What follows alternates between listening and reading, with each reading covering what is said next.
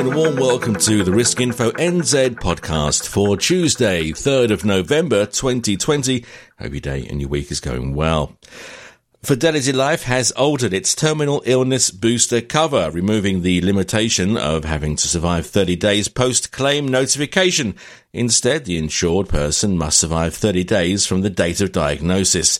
The firm has also changed the definition of terminal illness to align with the definition in its life cover policies. This Risk Info NZ weekly news podcast is brought to you by Partners Life. Contact us on 0800 145 433 to find out how we can support you to achieve your licensing requirements. And sticking with Fidelity Life, the company has appointed Melissa Cantwell as its new CEO. Cantwell will take up her new role on January 25. She replaces Nadine Tereora, who left the firm in May and is now working at Partners Life. As some of you may know from last week, the FMA is looking for feedback on its proposal to recognise Australian advisor qualifications. But you can make your views known today in our latest poll. Visit riskinfonz.co.nz and cast your vote.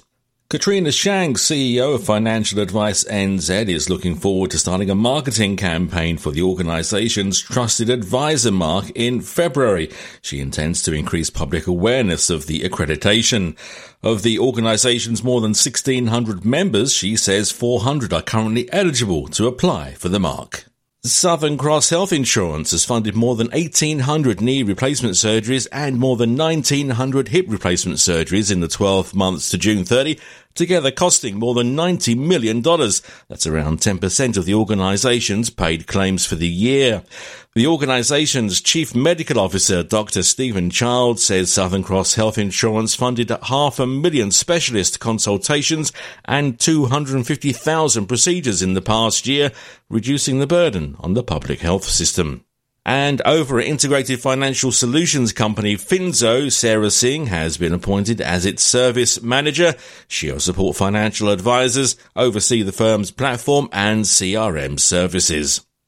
And finally this week, the Million Dollar Roundtable has launched the MDRT Academy to help advisors meet the organization's requirements for full membership. MDRT President Ian Green says the Academy is accessed via a smartphone app, which he says will provide members with the resources they need to sharpen their skills, increase their production, and achieve success. Academy members also gain access to MDRT members, other industry leaders, and can connect with the online community during monthly webcasts.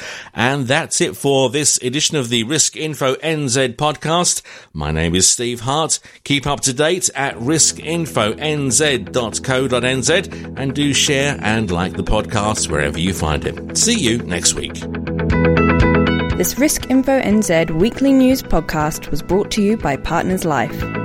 Contact us on 0800 145 433 to find out how we can support you to achieve your licensing requirements.